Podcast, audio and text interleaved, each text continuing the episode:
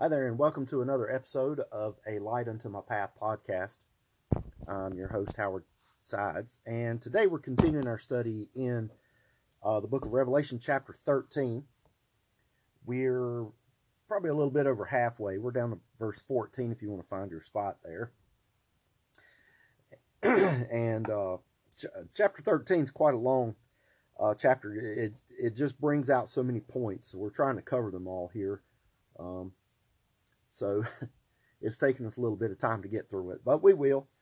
And uh, again, I don't like to, mit, mit, you know, jump over things. So uh, it's it's important that we understand everything uh, that God's trying to tell us, and so we uh, try and take our time through this study and glean every bit of uh, knowledge and teaching that the Lord has for us there. So, uh, Revelation chapter 13, uh, by way of mention, uh, I would like to say uh, I'm recording this the week of Thanksgiving.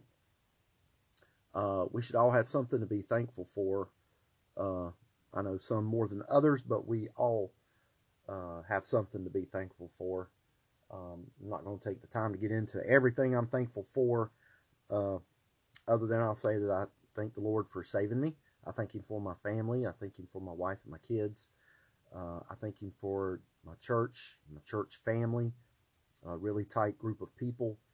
And uh, I ask you to pray for them uh, in this week. Um, this coronavirus seems to have really hit our church group, our church church family, uh, pretty hard this week. Even my own family, um, not my wife or kids, but my in-laws and my parents, that sort of thing. So uh, I just ask you to uh, say a prayer for them. And I'm sure some of you are going through the same things as well. And uh, we certainly have things we can be thankful for. So certainly want to remember that. And uh, throughout the whole year. okay, um, getting into uh, where we're at.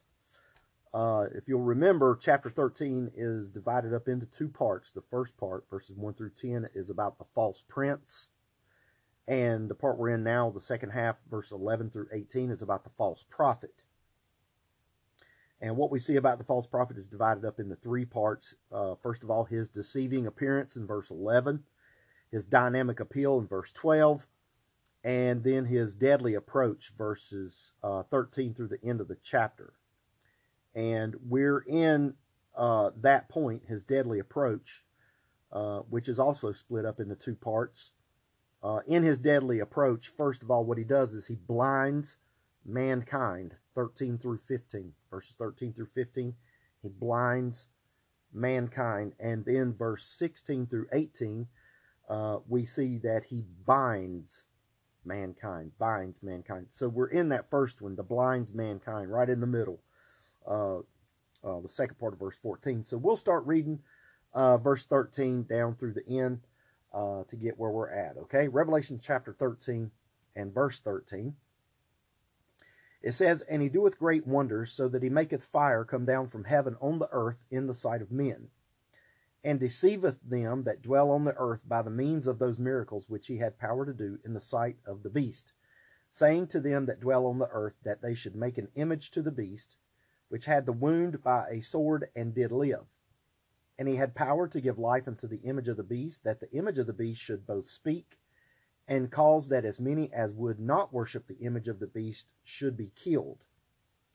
And he causeth all, both small and great, rich and poor, free and bond, to receive a mark in the right hand or in their foreheads, and that no man might buy or sell, save he that had the mark or the name of the beast or the number of the beast or number of his name. Sorry.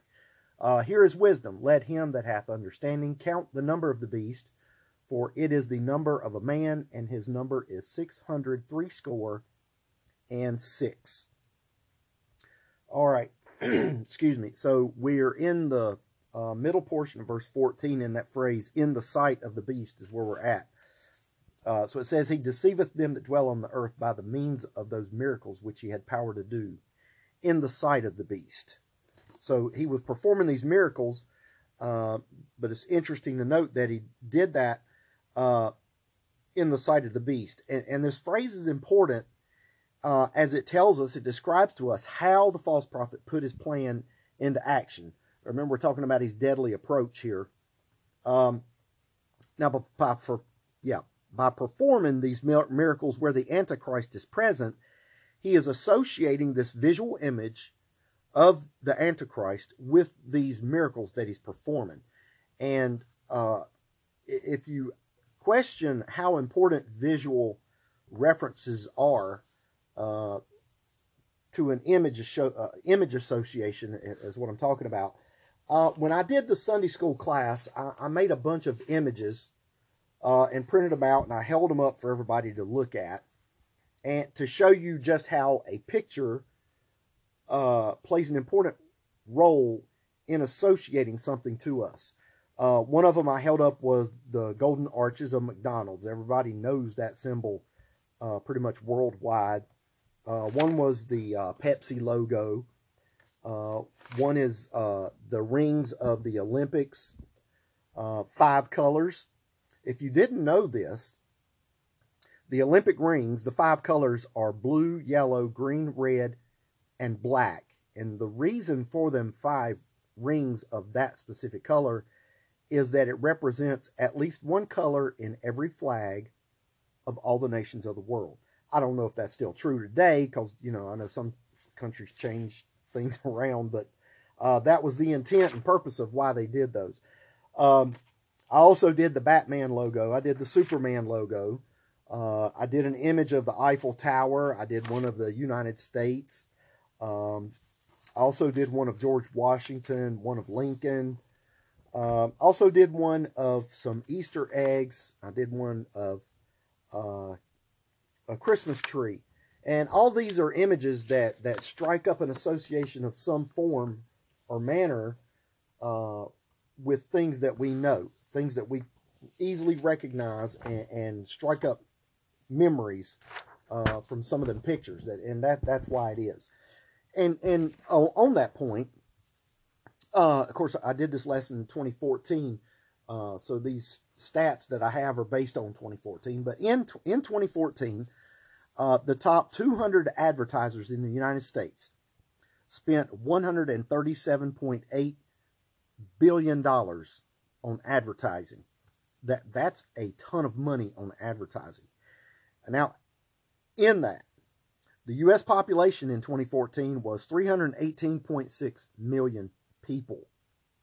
Now that means when you divide it out, that only the top 200 advertisers, just the top 200, there's many more than that, but only the top 200 advertisers, spent an average of $432.52 per person in the U.S. on advertising.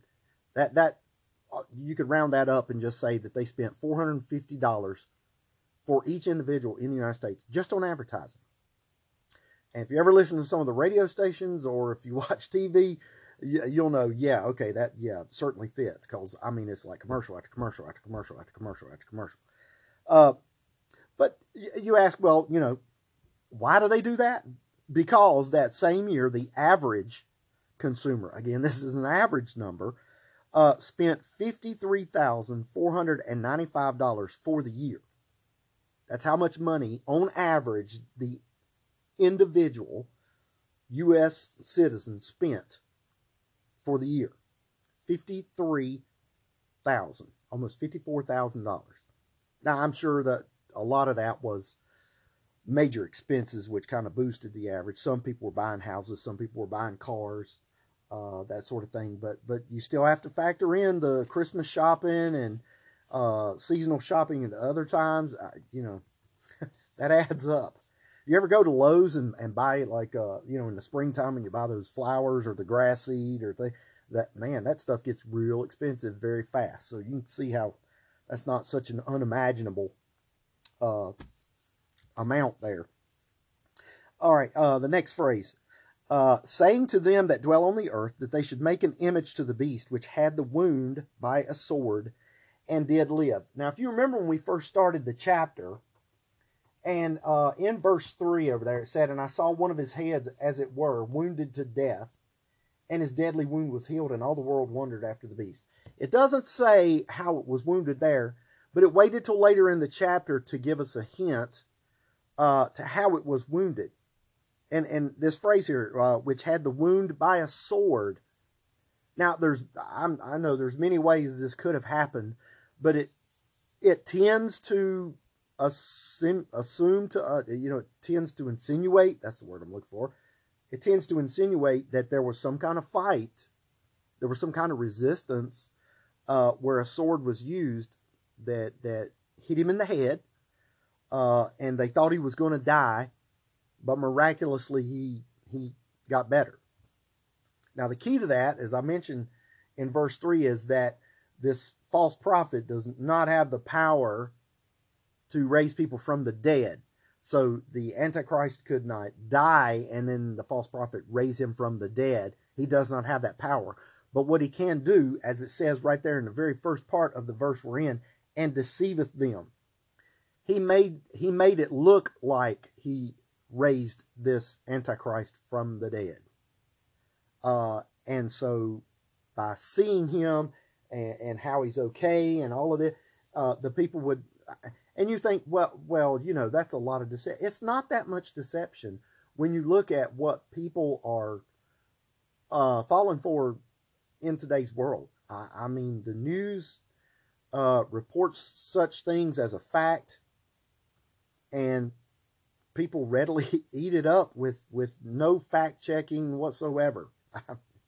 well, I, am not going to go into that. Yeah, you can see it. You see it for yourself. Um, so here in this phrase, the there's this word image here. And this word image in the Greek is the word icon. E I K O N. Uh, e I K O N. Yeah, icon. It means a likeness, a statue, a profile, a representation, or a resemblance. And we use the word icon all the time. Oh, he's an icon. You know, he's a symbol. He's an image. Very close to that. Now, the word image in the Old Testament uh, if you go back to the very first time it's used, it's all the way in the very first chapter of the Bible, Genesis chapter 1. Uh, in verse 26, 27, it says, And God said, Let us make man in our image, after our likeness, and let them have dominion over the fish of the sea, and over the fowl of the air, and over the cattle, and over all the earth, and over every creeping thing that creepeth upon the earth. So God created man in his own image. In the image of God created he him. Male and female created he them. All right, now there's some points I want to bring out in this phrase. Now, this is the very first chapter. Obviously, this was written after God created the male and the female. Who would have been there to write it if he hadn't? Of course, we know Moses wrote this. All right, but the phrasing of these two verses First of all, in 27, it says, In the image of God created he him, male and female. Okay, we know that. Adam and Eve, we know he created that. But I want to draw your attention there in verse 26. Two things. And God said, Let us make man in our image. Us and our. This shows that God is speaking to the Trinity. That's God the Father, God the Son, God the Holy Ghost together. Uh, that that's a plural form. Us.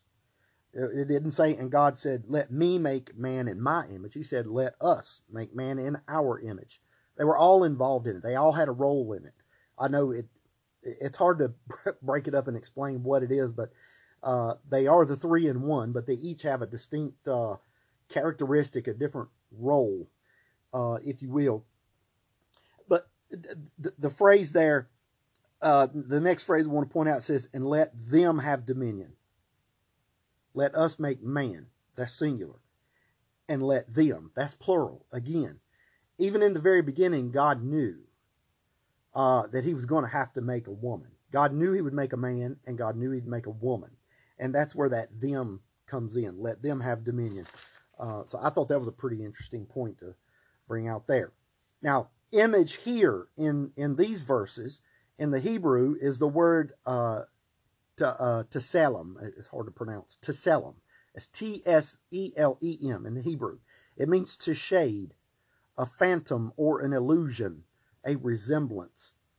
So technically, man could have been a a paler version of God, like the phantom part of it, or maybe even a shade or a shadow of God.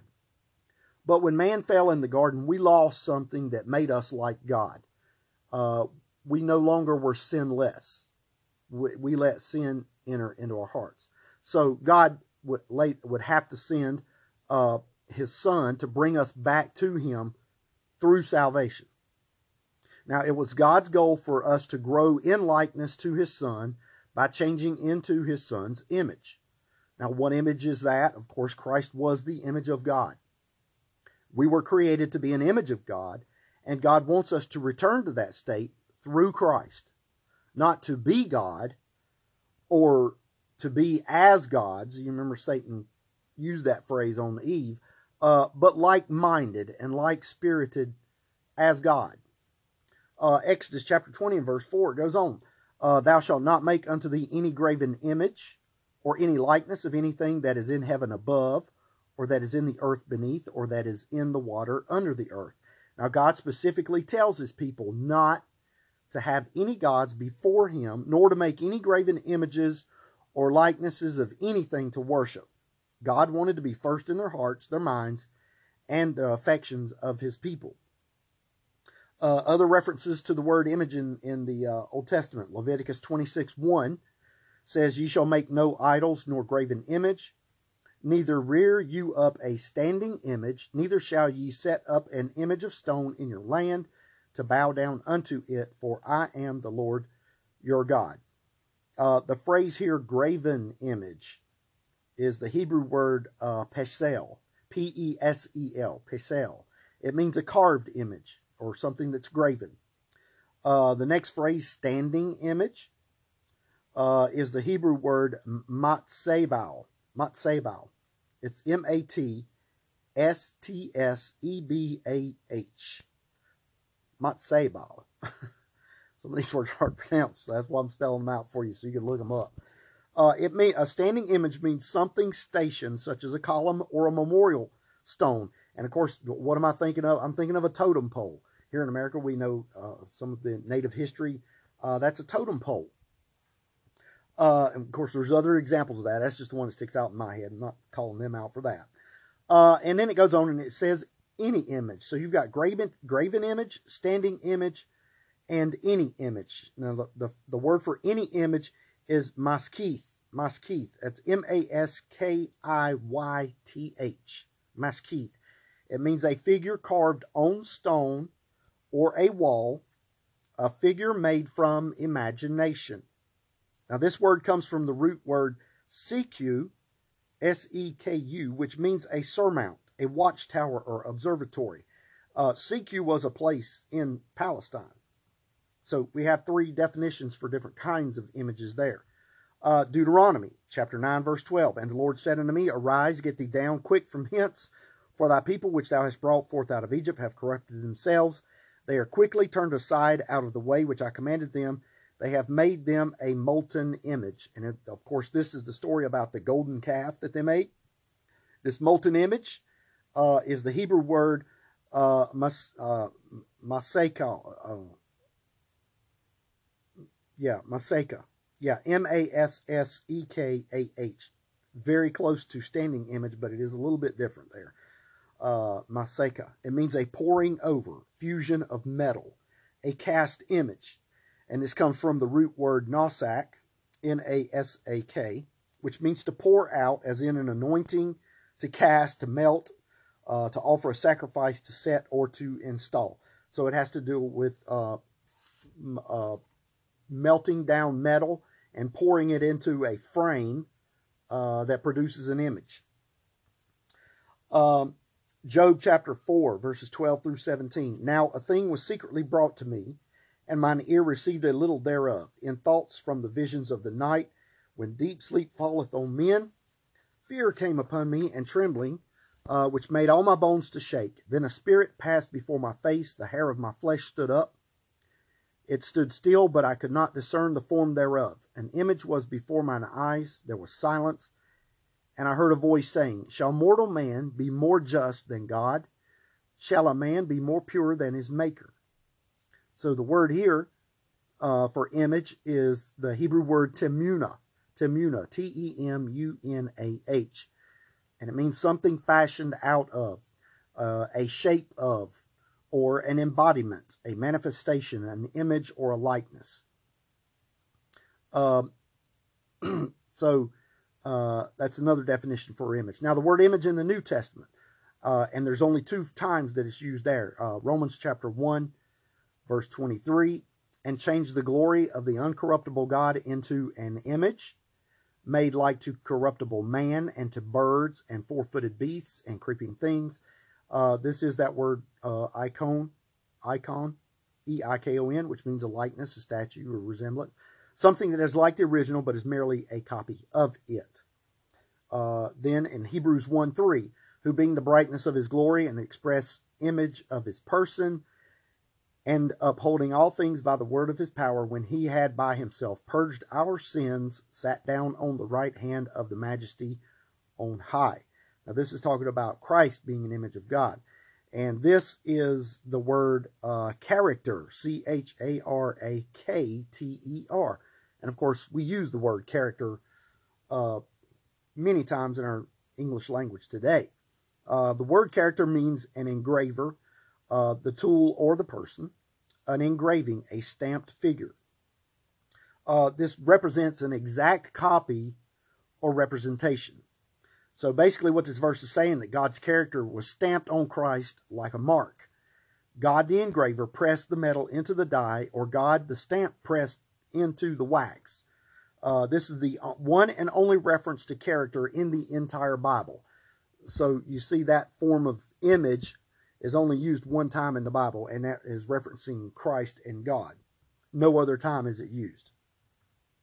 So, uh, where the Old Testament speaks of the image of God or the image of idols, it's interesting to note that half the references of the word icon or image in the New Testament deal with Christ, the image of God as well as the reference to character, but the other half deal with the image of the beast in Revelation, the true image versus the false uh, image. Uh, now I'm say I, I use that phrase half the references of the word icon. Well, there's only one, so I have to revise my notes there. There's only one. Uh, now James Knox says on this, and I quote: "Idolatry is the deliberate, determined attempt on the part of man to put away from his thoughts the concept of a holy God.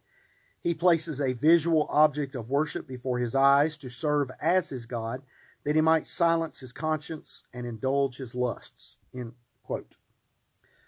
Um, idolatry was unknown in the world before the great flood of Noah's day.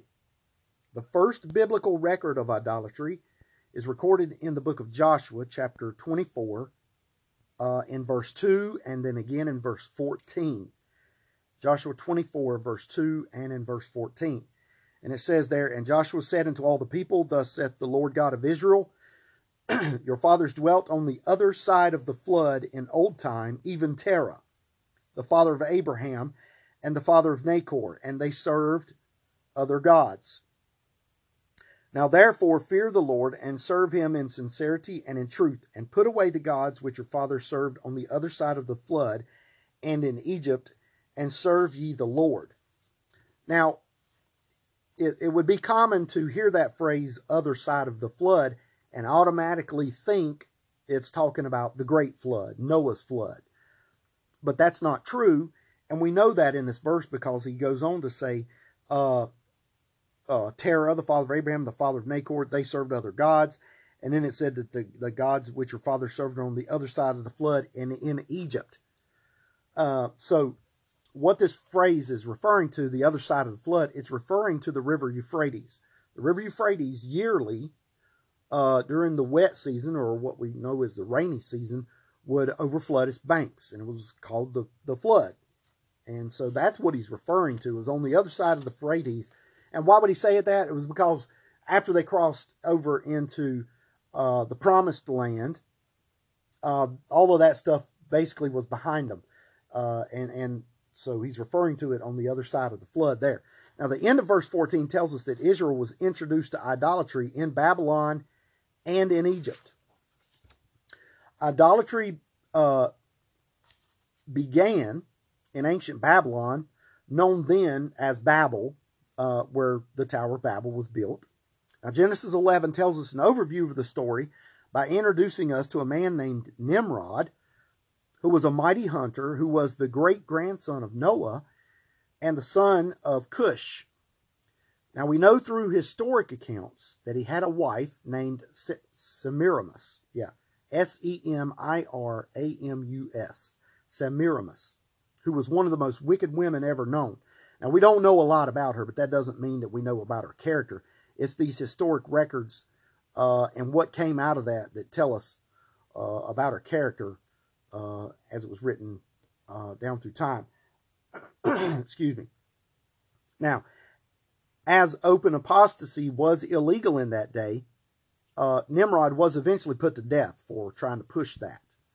Uh, parts of his body, uh, his body, once he was put to death, his body was cut up into pieces, and his pieces of his body were sent to all different cities as a warning to the people.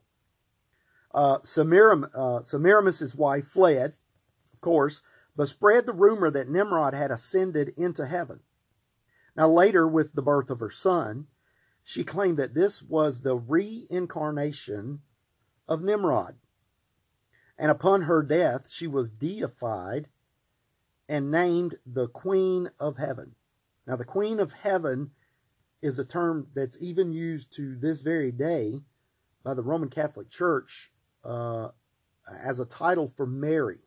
Nowhere in the Bible do we see that Mary is deified, nor is she ever put on a position of equal uh, deity with God. Nowhere. Yes, she was chosen to be the mother of Christ, but that's it. That's it. Uh, she was not deified for that, although they try to push that. Now, uh, back to our story. Now, when Nimrod died, a secret society was established in Babylon whose main focus was to confuse and destroy the knowledge of Jehovah. Now, destroying it's one thing, but to confuse it, that's another matter. Uh, the confusion part is a lot easier. It's not easy to, be, to begin with, but it is easier for um, Satan to use that method as he is the master deceiver. The Bible calls him that. Uh, so the confusion there part is, is a lot easier. Now, uh, about the secret society, they had no known name, but were known to practice mysteries or what was called dark magic.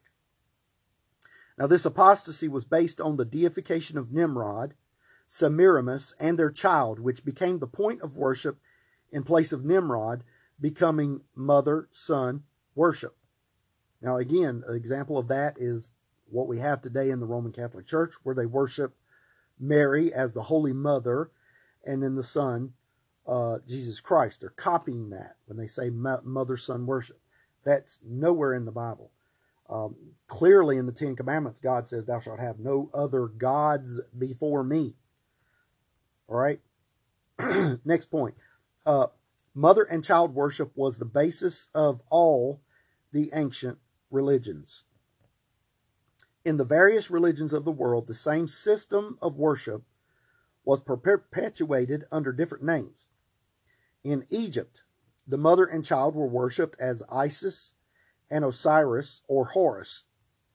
In India, as Isi and Iswara.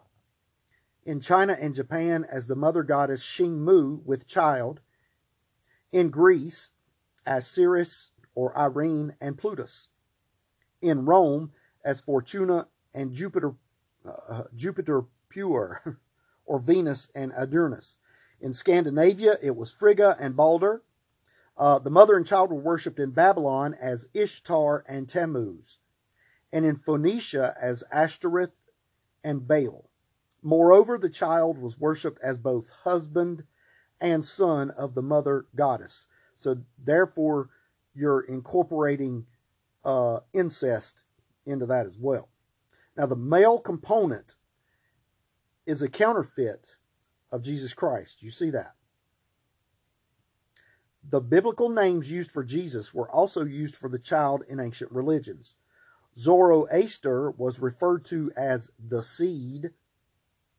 Mithra The Persian sun god was referred to as the Savior, Dionysus as the sin bearer, Bacchus as the branch, Vishnu as the victim man, and Osiris as the king of kings. So you see how they're incorporating phrases out of the Bible with the gods they had set, set up. So here's the confusion taking place and insinuating uh, a level of importance with them and tying it in with association and a visual reference. So uh, the people would forget God. So you see how that phrase uh, James Knox had about them using the phrases to put the, uh, the, the the thought of God out of their hearts with the vision. So visual reference. Uh, okay. At the Tower of Babel, God separated mankind into various tribes and languages to spread them across the globe. Now, what is interesting to note is that all the tribal groups in the world have a record of creation, of the flood, and the scattering at Babel, which all match the biblical record. But from this point forward, all the groups turn to mythologies, deities, spiritism, demonism, and different forms of idolatry. All right. Uh, our next point, verses uh, 15. Uh, the phrase there it says, And he had power to give life unto the image of the beast.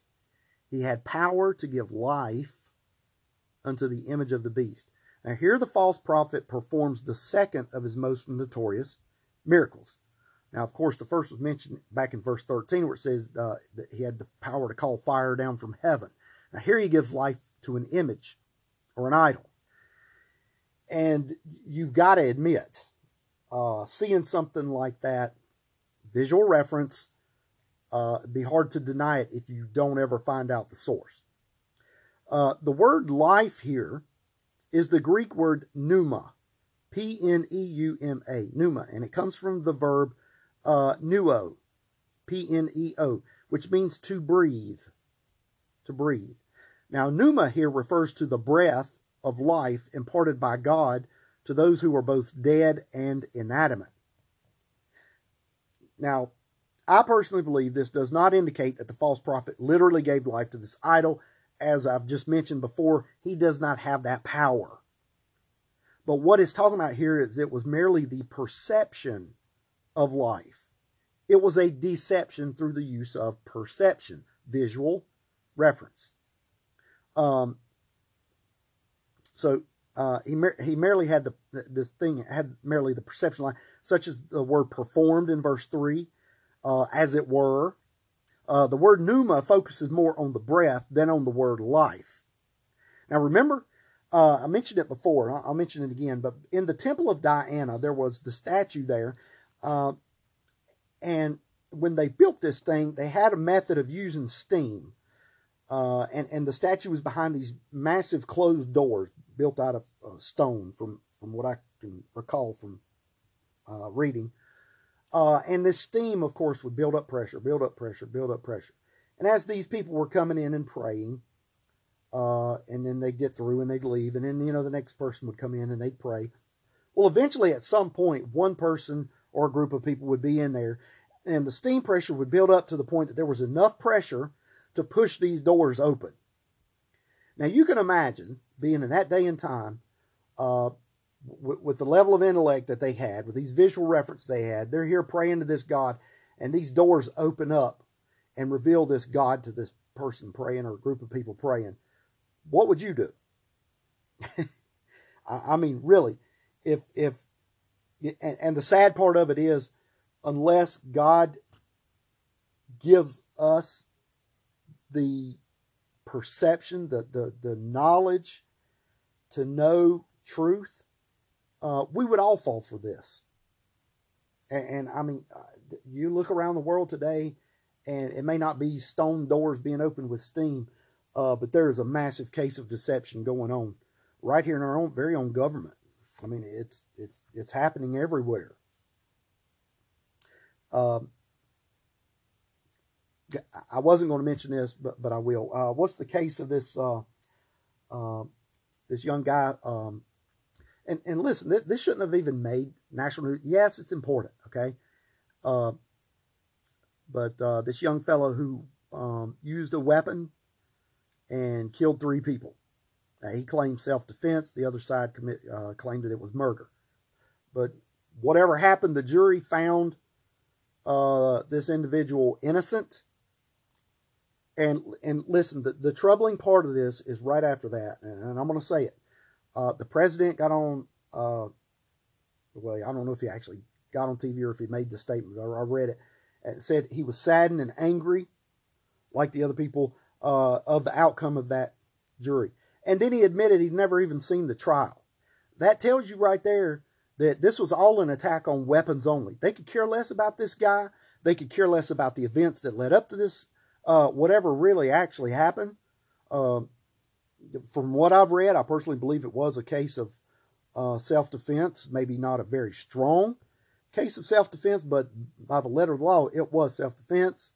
Uh, but he's saying that he's angry at the outcome of the jury, and he hadn't even seen the trial. So, I mean, that that gave a little more clue as to what they're after right there versus the truth. They don't care about the truth. It's just saying that's, that's what it is. All right, so um, life. We're talking about the word life here.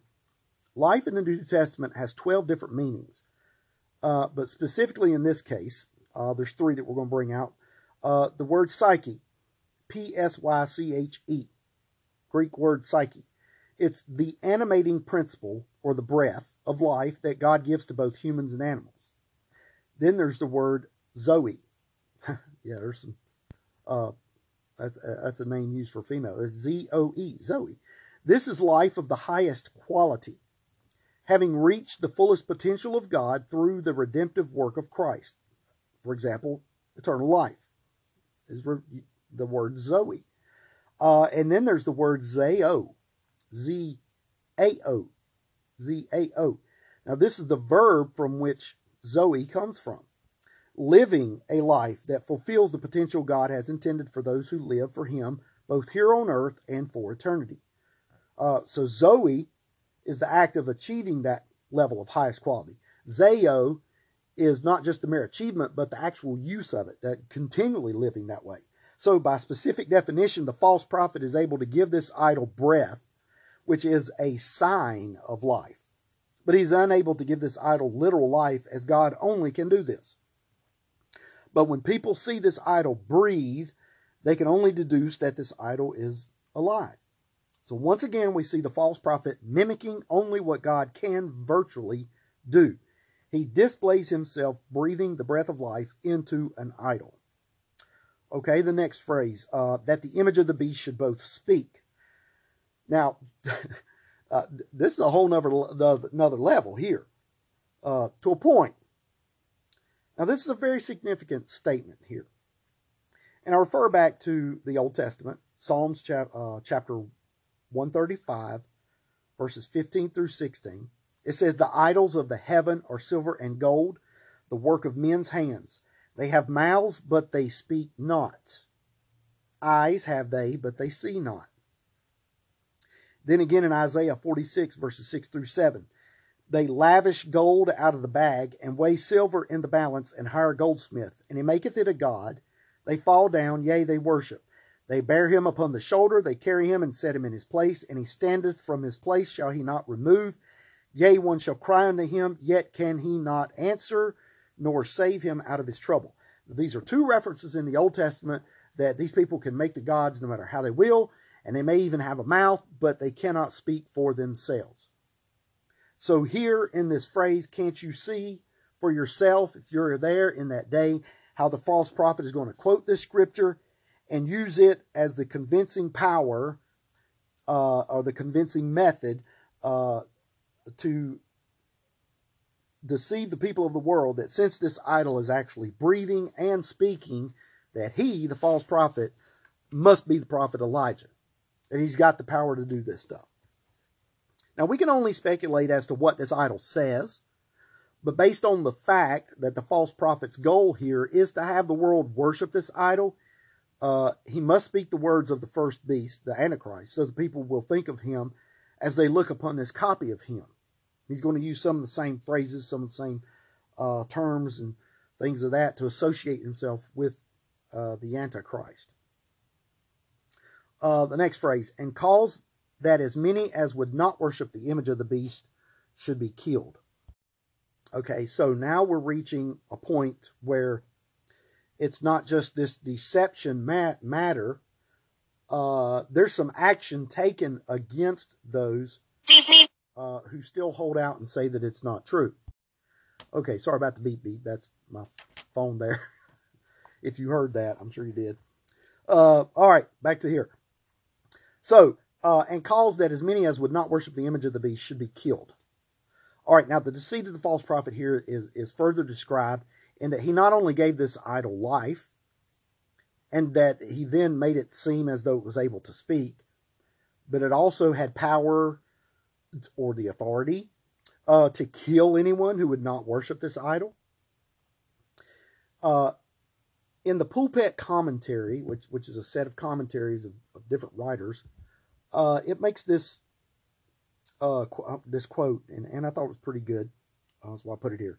Uh, so, and I quote: "This is the dangerous power of self deceit. If men would face the naked truth, stripped of plausible arguments and specious or convincing resemblances, they would see that there was no reality in the idea which they place before their minds, and their worship of which is promoted by love of the world and the denial of God's power. Together with the attempt to deceive men into worshiping the image is offered the alternative of death, or should we not say apparent death? It is only self deceit which makes men imagine that the alternative to an acceptance of the sovereignty of Satan and the world is death. No doubt many Christians in St. John's time were thus beguiled. They deceived themselves by imagining that they must either conform to the heathen practices required of them or suffer death. Those with clearer mental vision saw that the threatened death was in reality life. End quote. So, uh, of course, here is the threat of life.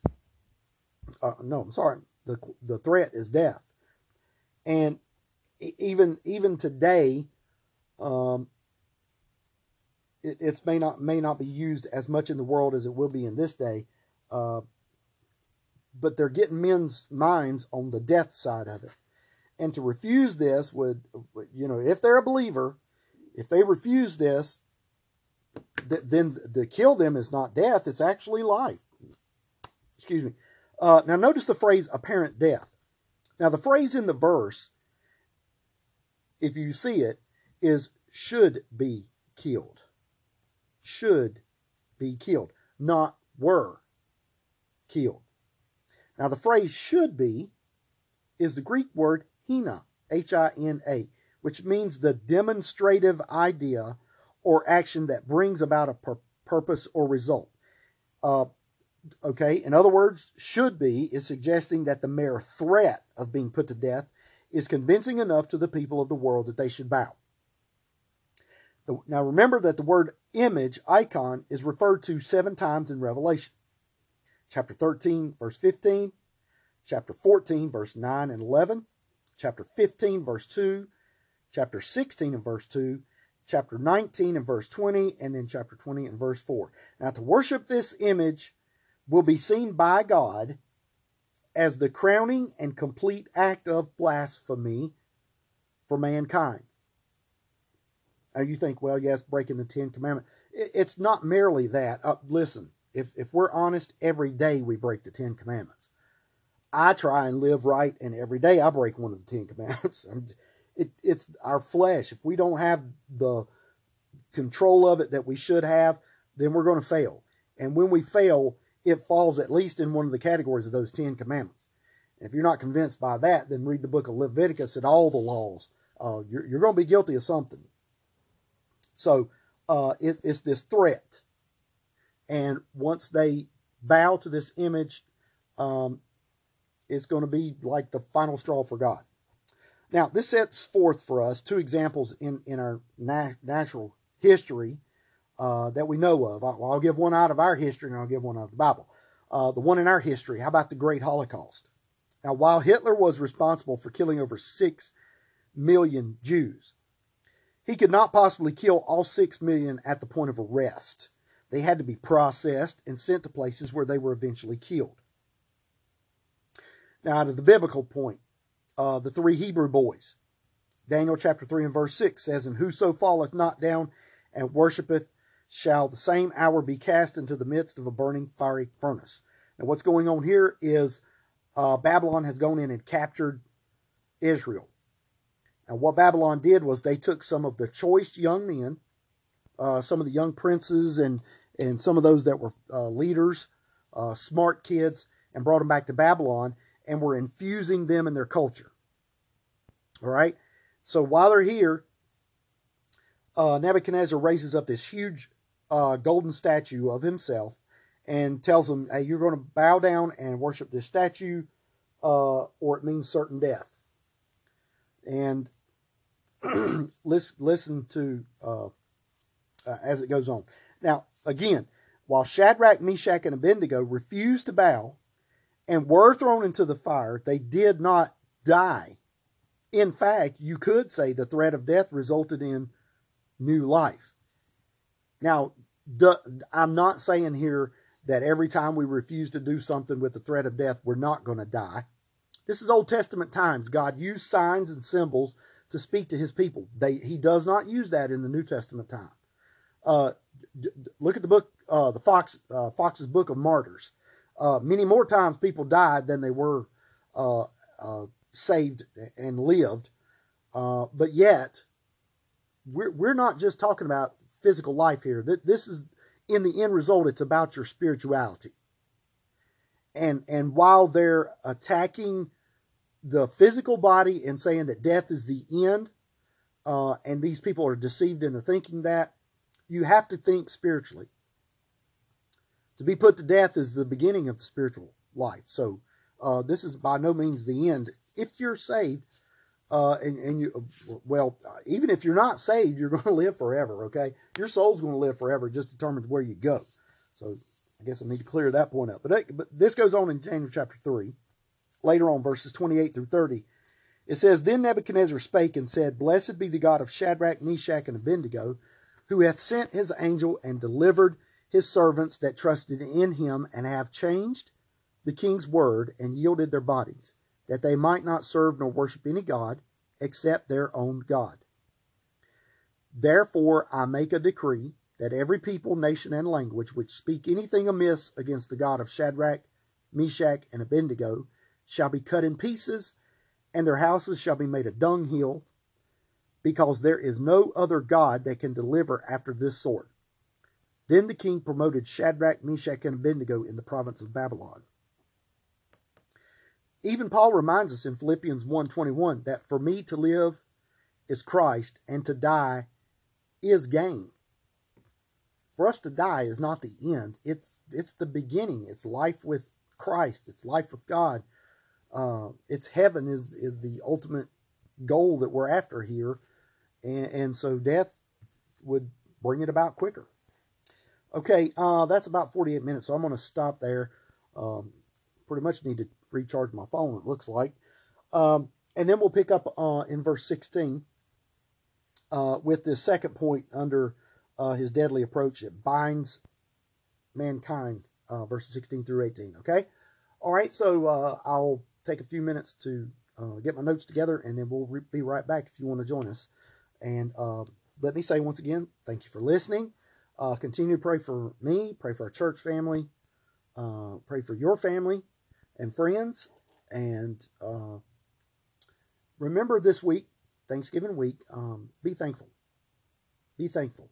We should always be thankful, uh, but sometimes we do have to be reminded. And so this is my point in reminding you that uh, we should be thankful. If, if nothing else, uh, be thankful that there not only is a God, but that He loves you. He does love you. Even when we fail, despite how many times we fail, He still loves us. And that that's great, a great point right there alone. All right, so thank you for joining me, and uh, hopefully you'll join me on the next podcast. Have a great day, and God bless.